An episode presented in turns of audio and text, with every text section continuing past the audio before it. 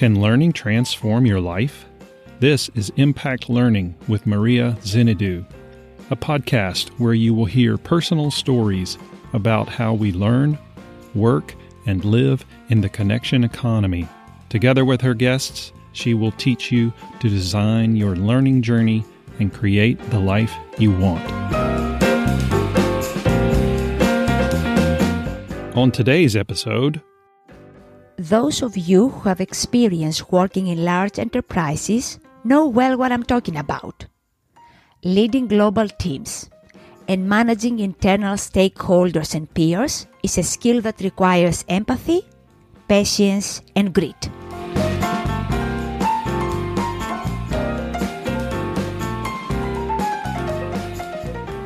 Hey, it's Maria, and you are listening to Impact Learning.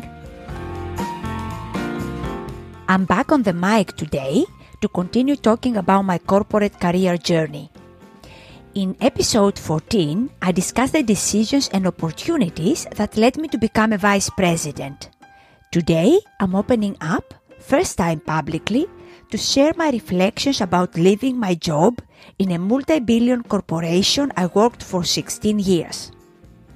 Many of the things I will talk with you about were not clear to me at the time I was going through this change.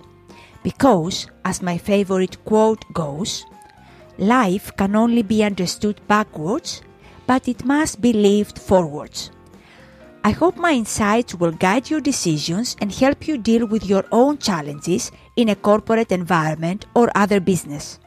I would also love to hear from you about your choices and the forks in the road that brought you to where you are today in your career, or perhaps led you to leave your corporate job as I did. Please send me your messages at Impact Learning Podcast, all in one word, at gmail.com. So let's get started.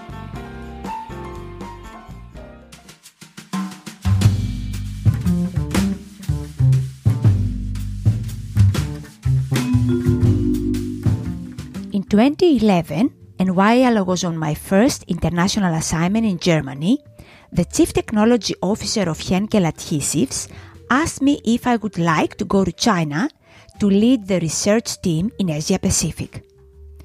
I remember that I responded immediately and said, Yes, I am interested. Only I have never been to China. The summer of 2011 was hectic for me. I had to prepare a presentation on my vision and growth plan for the research organization in Asia Pacific. I gave this presentation during my first trip to Shanghai in front of the executive leadership team, including the CEO of the adhesives business. During that summer in Dusseldorf, I also completed a comprehensive assessment that all leaders have to go through when they are considered for VP positions. Long story short, I had to demonstrate that I was ready for this level of responsibility, which I did. I still remember the day I arrived in Shanghai, first time in September of 2011. The vibe of the city intrigued me. As it usually happens on a business trip, I spent the whole week in the office and every evening at a restaurant. On Friday night, before flying back home, one of my colleagues offered to show me the old city, which is called Xintiandi. I could not get enough of it. Everything looked different, but somehow it also felt very familiar. After I returned to Dusseldorf, one of my mentors, an employee of Henkel for almost 40 years, during our lunch meeting told me, You don't have to go to China, Maria. You know there will be more VP positions for you in Dusseldorf. I remember that without a second thought, I replied, But I like it. I want to go to Shanghai. I already turned down another VP position here. It is not about the title. I want to have this role and I want to live and work in Asia. What I had envisioned about this role was confirmed time and again during the three years that I led the research team in Asia. Hiring new members and building the team was such an incredible experience. Coaching and mentoring them created a lot of challenges, but also presented fantastic opportunities to sharpen my leadership skills. What I enjoyed the most leading this team was their eagerness to try out new things and create growth. We were developing new technologies and commercializing many products, often with new customers. Working and living in Asia has been by far the ultimate life experience for me, both on personal and professional level. The cultural differences between East and West are massive, and China, Japan, and Southeast Asia have tremendous differences in the way people communicate, build relationships, live, and work. I relied on my Greek culture, my genuine curiosity, and my empathy every single day. They guided me well and helped me navigate my relationships with my colleagues, customers, partners, and friends.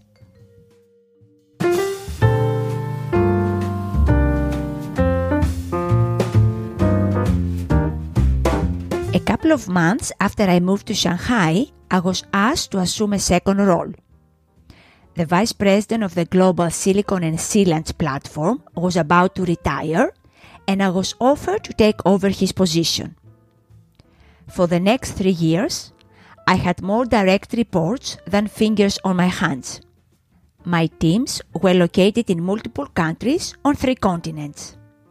That was the most exciting and busy time ever in my career, and I loved every minute of it, including the international traveling. But this role also came with new and different challenges there is always a tension between global and regional teams at all levels. From the not invented here syndrome to competition for resources. Couple this with the cultural differences, and you will very quickly figure out that wearing two hats, one global and one regional, was not for the faint of heart. And this is the time that we thought that growth would pick up after the financial crisis but it was not coming back as quickly as we had promised to the shareholders. So there was a lot of tension internally and externally. Learning to lead under these circumstances was by far the most intense developmental experience I've had during my corporate career, and one that I'm very grateful for. Most people would shy away from dealing with conflict. I did not. But this does not mean that everyone I worked with was transparent about what they thought and what they did or said. I think you get the idea. I chose to focus on coaching and supporting my team to keep the promises we made to our customers and each other. And I did my very best to resolve conflict internally. Those of you who have experience working in large enterprises know well what I'm talking about leading global teams, and managing internal stakeholders and peers is a skill that requires empathy, patience, and grit.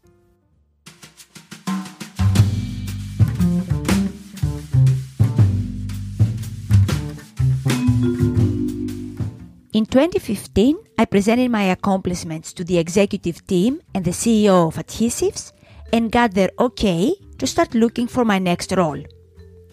During the months that followed, I explored various opportunities with a clear intention to move to a commercial role in either marketing or business.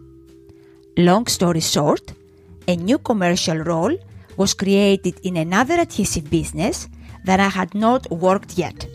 The focus was on delivering profitable growth of all the adhesive sealant and coating technology and application categories through market focus and innovation that was the perfect role for my next step.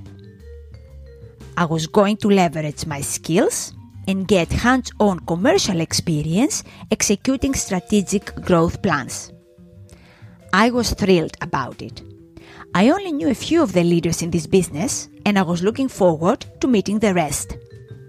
Together with my team of global directors based in the US, Europe, and Asia, we were responsible for developing the go to market plans and technology roadmaps. And most importantly, we were executing the global initiatives to drive business growth. With my boss at the time, we agreed that I would spend the first year in Shanghai and then come back to the US in January of 2016.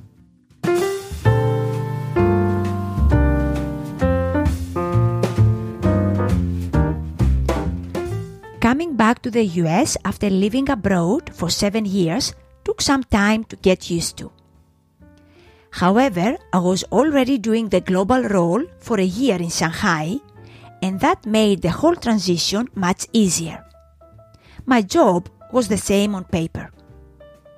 But several things were starting to change, and I did not enjoy many of them. I still loved the work I was supposed to be doing. Only the reality of what I had to deal with was very different. The environment was becoming increasingly slower, with more gatekeeping meetings than ever before. They were slowing the work of my team and my colleagues down. It was becoming difficult to make progress the way we were accustomed to. I often felt that what I had learned during my international experience up to that point was being shadowed by personal agendas and unnecessary process complexity. I could see everyone around me working very hard to move the business forward, but the impact of our work was not what it should be. Allowing complex processes and personal agendas to slow us down was something that I struggle with every single day. 2016 was the most frustrating year in my entire career. I had worked for global corporations for so many years, but for the first time, I started feeling that I did not belong in the corporate system. At least into what the system was evolving to. Something had to change.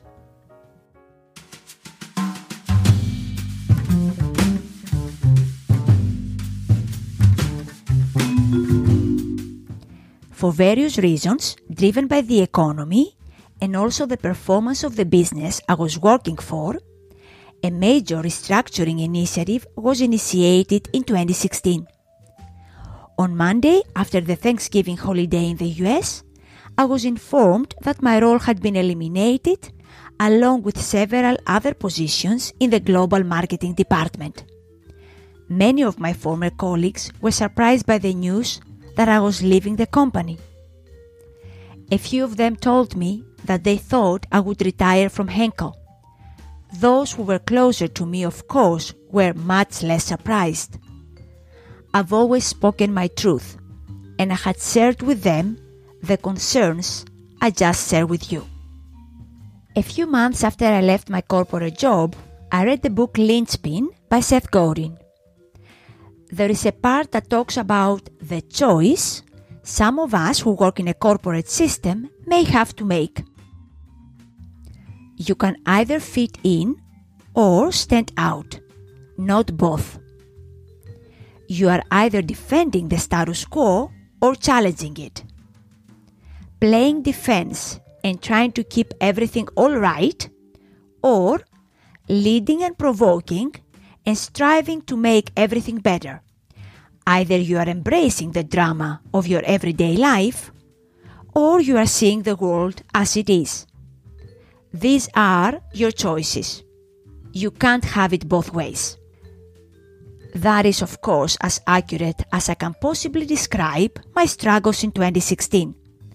The system was changing for many reasons, and it was no longer working for me. However, it had worked for me very well for 16 years, and for that I will always be grateful.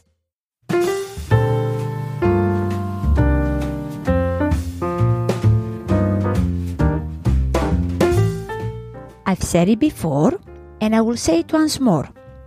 I do not wish to change anything about my career journey and the choices I've made. I've worked with some of the most generous, competent, and talented people in the industry, and together we served our customers and created new business. If my marketing job had not been eliminated in 2016, it would have probably been another reason that would have led me to leave. Perhaps at a later time.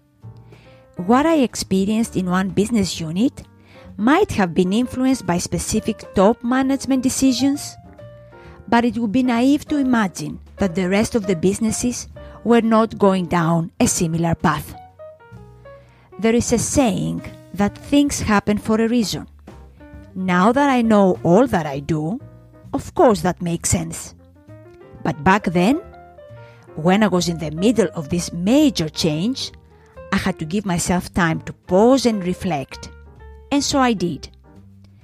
When I left Henkel in February of 2017, I had no idea what was next for me. And in all honesty, the thought that this would be my last corporate job never crossed my mind. After all, I had worked for global corporations for almost 20 years.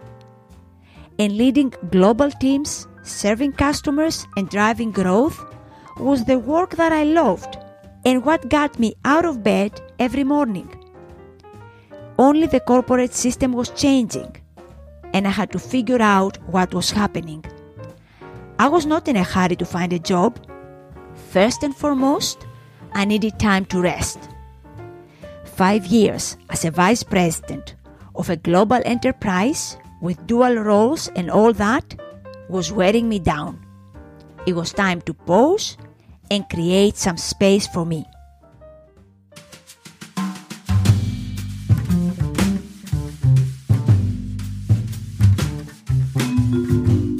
Now that I shared this part of my story with you, I want to go back to the basic question we ask ourselves and our children.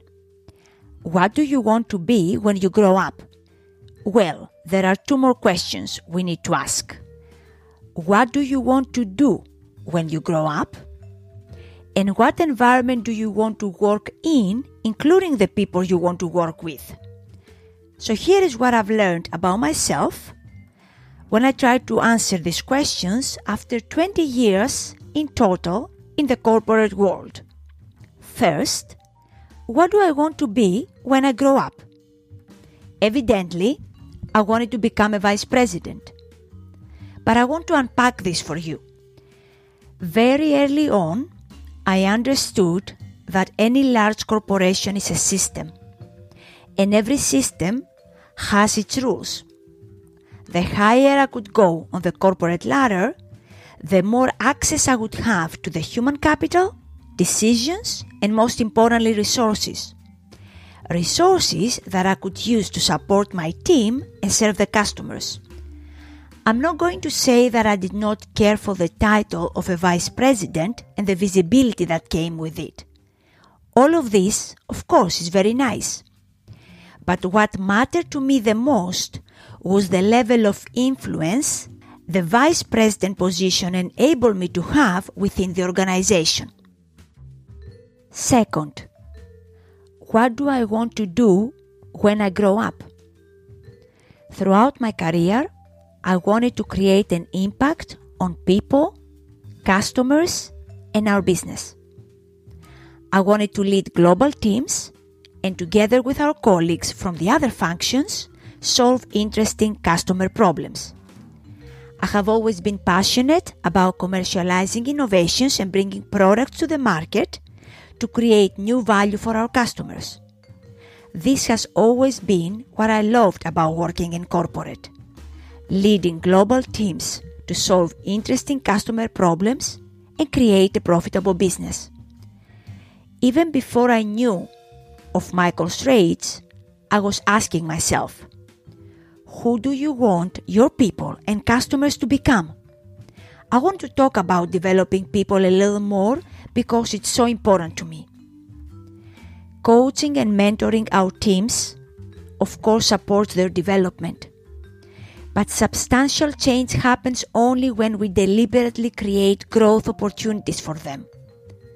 There is a risk with this approach, of course. It might work or it might not work but I would rather find myself in a situation that I overestimated what a person can do than having to sleep at night knowing that I did not give her the chance to continue to learn, develop her skills, and increase the impact of her work. Goethe has said something that speaks directly to my beliefs. If you treat an individual as he is, he will remain how he is. But if you treat him as if he were what he ought to be and could be, he will become what he ought to be and could be. So becoming a vice president gave me the access I needed to influence the human capital within the organization and externally with our customers and partners. The third question is What environment do I want to work in, including the people I enjoy working with?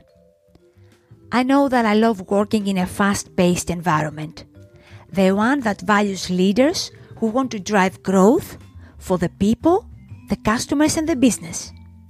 This is why I enjoyed so much working in Asia and other emerging countries.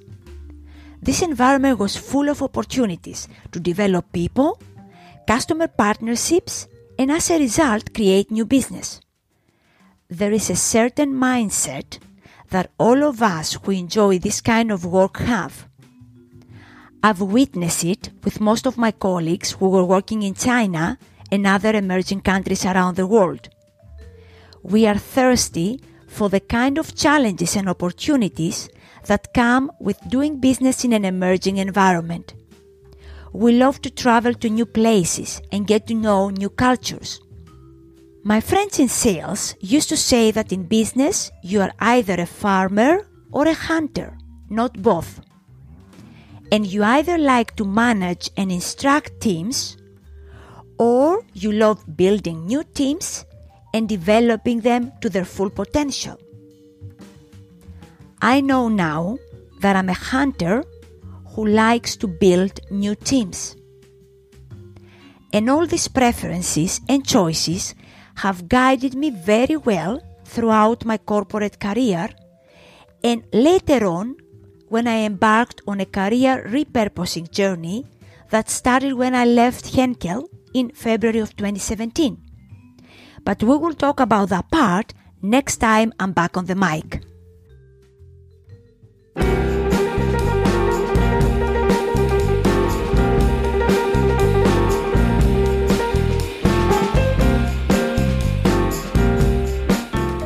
I hope you found this episode useful. If you enjoy listening to Impact Learning, I would appreciate if you would share it with your friends who are interested in the future of learning and work. You could also leave us a review on iTunes or your preferred podcast platform. A new episode of Impact Learning will be published every Thursday. Thanks for listening. And remember, we can talk about learning, we can design it, or we can do both. This is Impact Learning. I'm your host, Maria Zenidou. Till next time.